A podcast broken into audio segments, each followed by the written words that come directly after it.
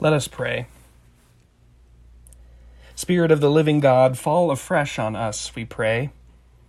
Open our hearts and our minds that we might receive your word for us today, and in our hearing, equip us to obey. All these prayers we make in the name of Jesus Christ, the Word made flesh. Amen. Our first scripture reading today comes from the book of Revelation, chapter 21, verses 1 through 6. Then I saw a new heaven and a new earth. For the first heaven and the first earth had passed away, and the sea was no more. And I saw the holy city, the new Jerusalem, coming down out of heaven from God, prepared as a bride adorned for her husband. And I heard a loud voice from the throne saying, See, the home of God is among mortals. He will dwell with them, they will be his peoples, and God himself will wipe every tear from their eyes. Death will be no more.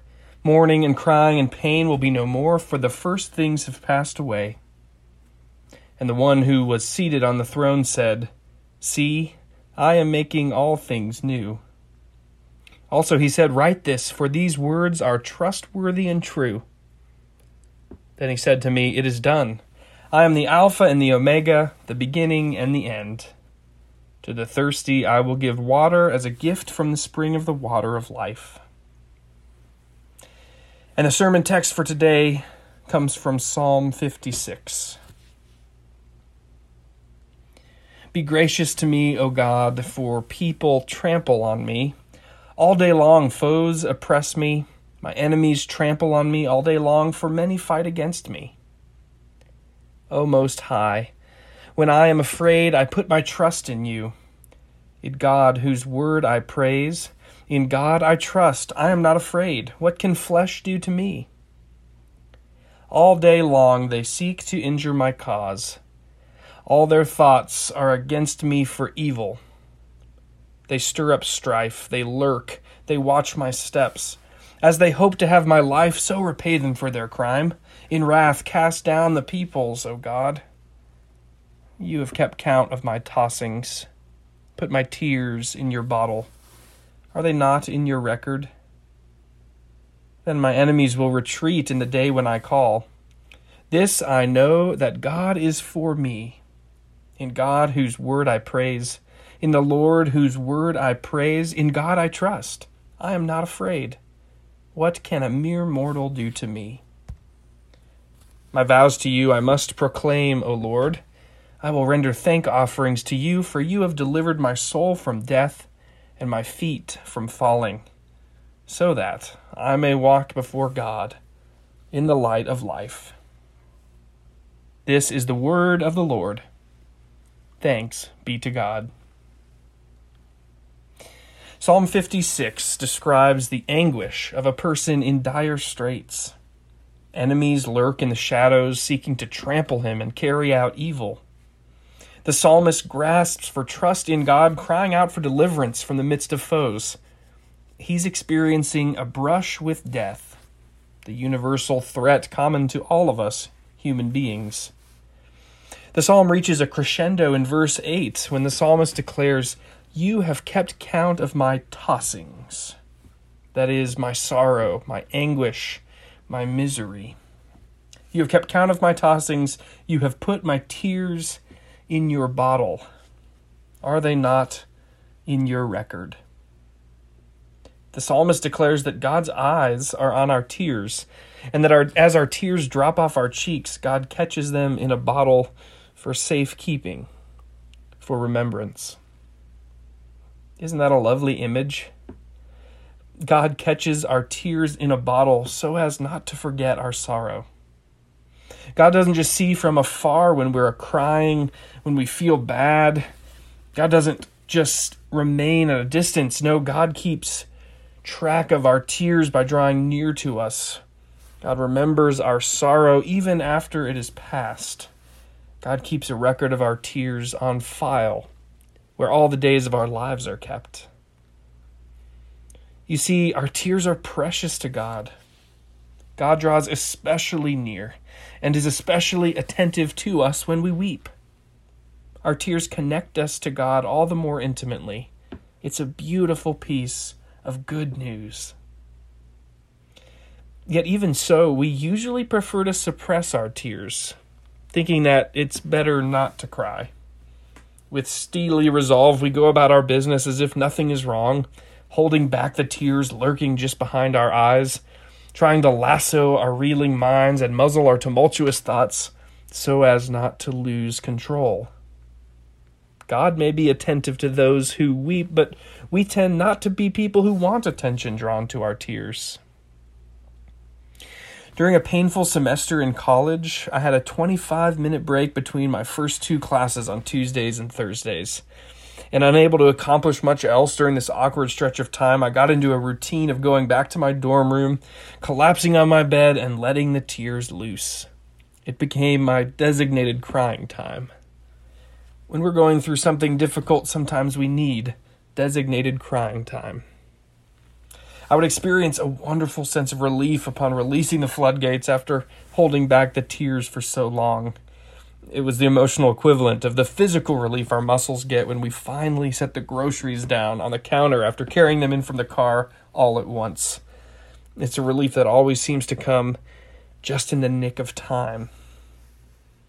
My dorm room was a refuge in college because I wouldn't have been caught dead crying like that in the student life building or the library. Most of us don't want to be seen crying in public, right? I would bet some of us would rather trip and fall or walk around with our pants on backwards or our shirts on inside out than be seen weeping. For such is the embarrassment some of us feel about our tears.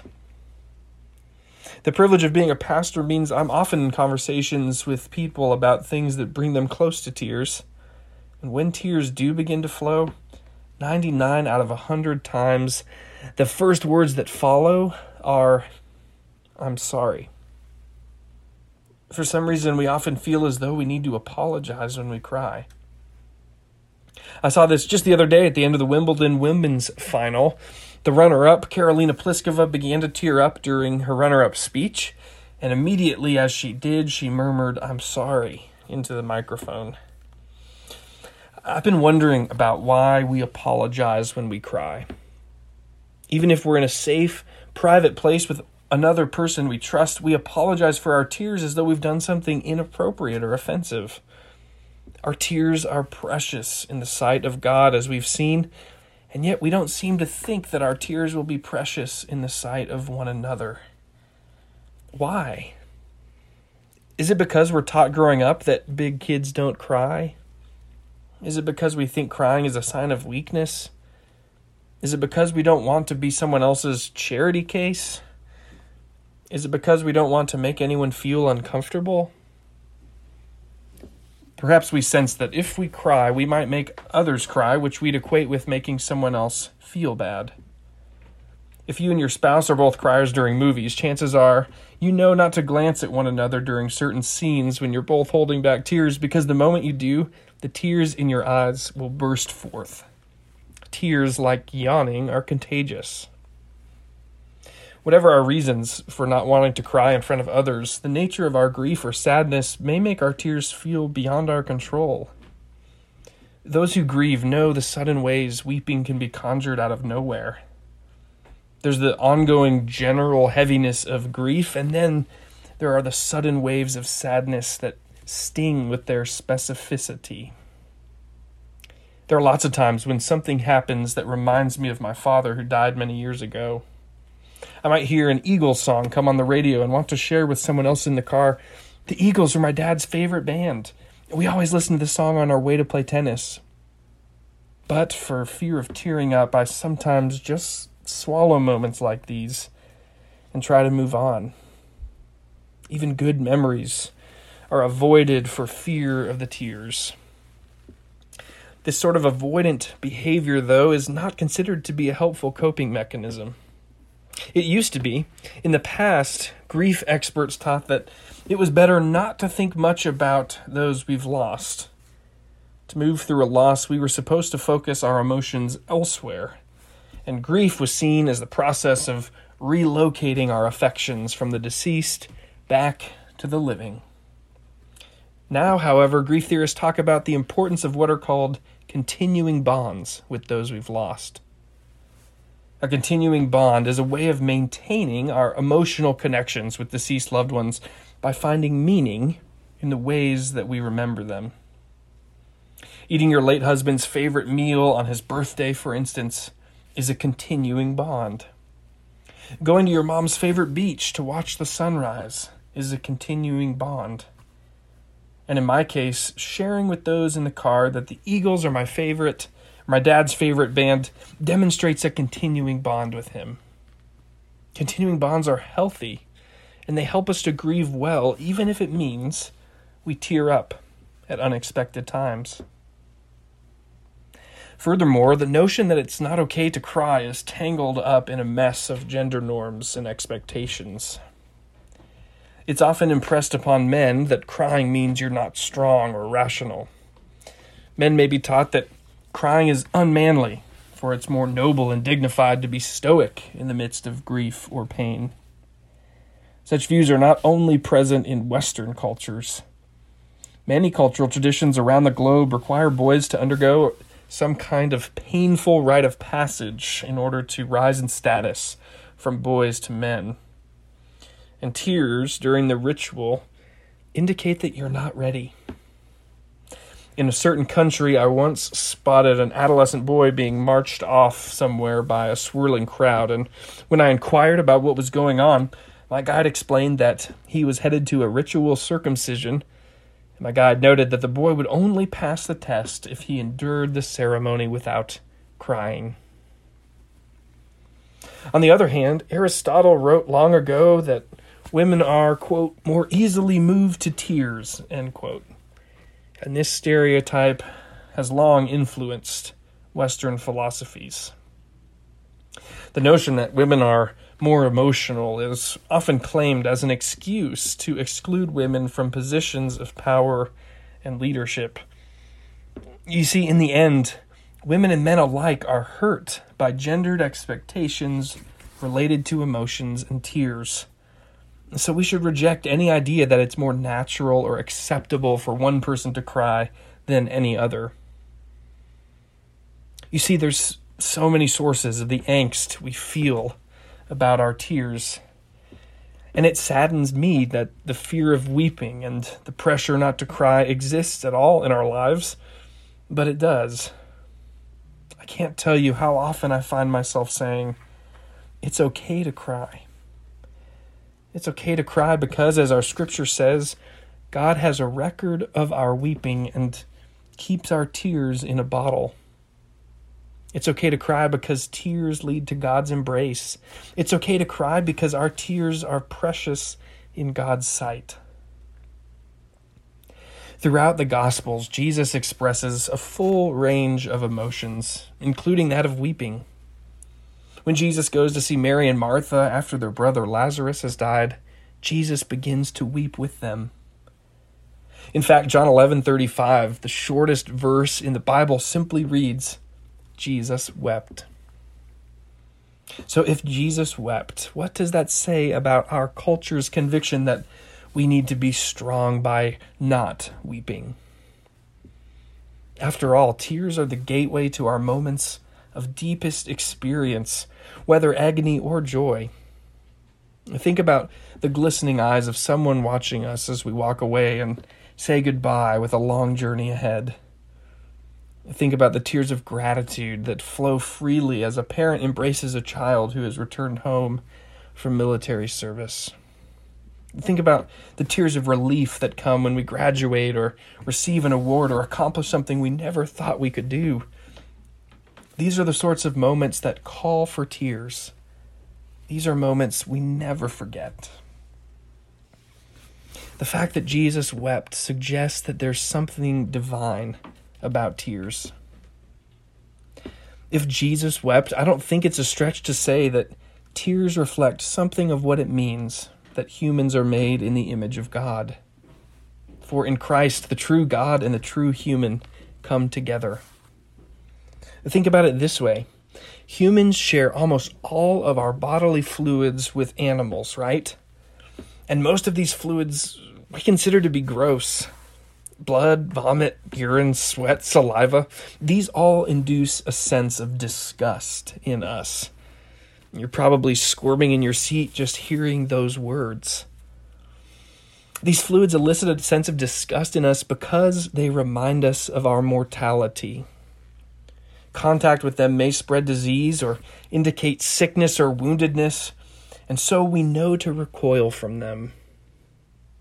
But Richard Beck points out that the one exception to this disgust response is our response to the bodily fluid that seems quintessentially human and spiritual tears. Tears are associated with the deepest and most profound human experiences. They're a kind of spiritual fluid that separates us from the animal kingdom. Now, I'm not being cruel and suggesting animals don't have feelings or something. Animals are known to express emotion, including grief, by the way. And it's true that animals produce tears. But animals produce tears for the purpose of lubricating their eyes. And unlike human tears, animal tears are not conjured as a response to environmental stressors. Animals don't break down in heavy sobs like humans. Consequently, tears express something of human uniqueness. Instead of producing disgust in us, tears produce the opposite. Tears elicit compassion. After all, nobody says, Gross, you got your tears on my shoulder while you were crying, right?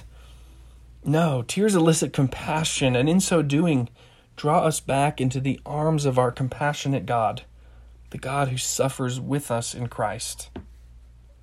The word compassion literally means to suffer together. Compassion is why we cry when we see someone else crying. Compassion is why we have an impulse to attend to a crying person. Compassion is what God feels when we cry. It's why God puts our tears in a bottle. It's why Jesus wept. And God promises that one day the tears will be wiped from our eyes that all the things that today make us cry from grief or sorrow or longing will be made well again in God's new creation. When I imagine that day promised us in Revelation, I imagine that after God wipes the tears from our eyes, God will also empty the bottles of tears that God has kept a record of throughout our lives and throughout history. After all, with redemption complete, a record of our tears, a record of all that still needs to be set right, will no longer be needed. Instead, the only tears we will shed will be tears of joy, tears of gladness and praise, tears equally well received by the one who makes all things well. So until that day, my friends, remember one simple thing it's okay to cry. It's okay to cry. Thanks be to God. Amen.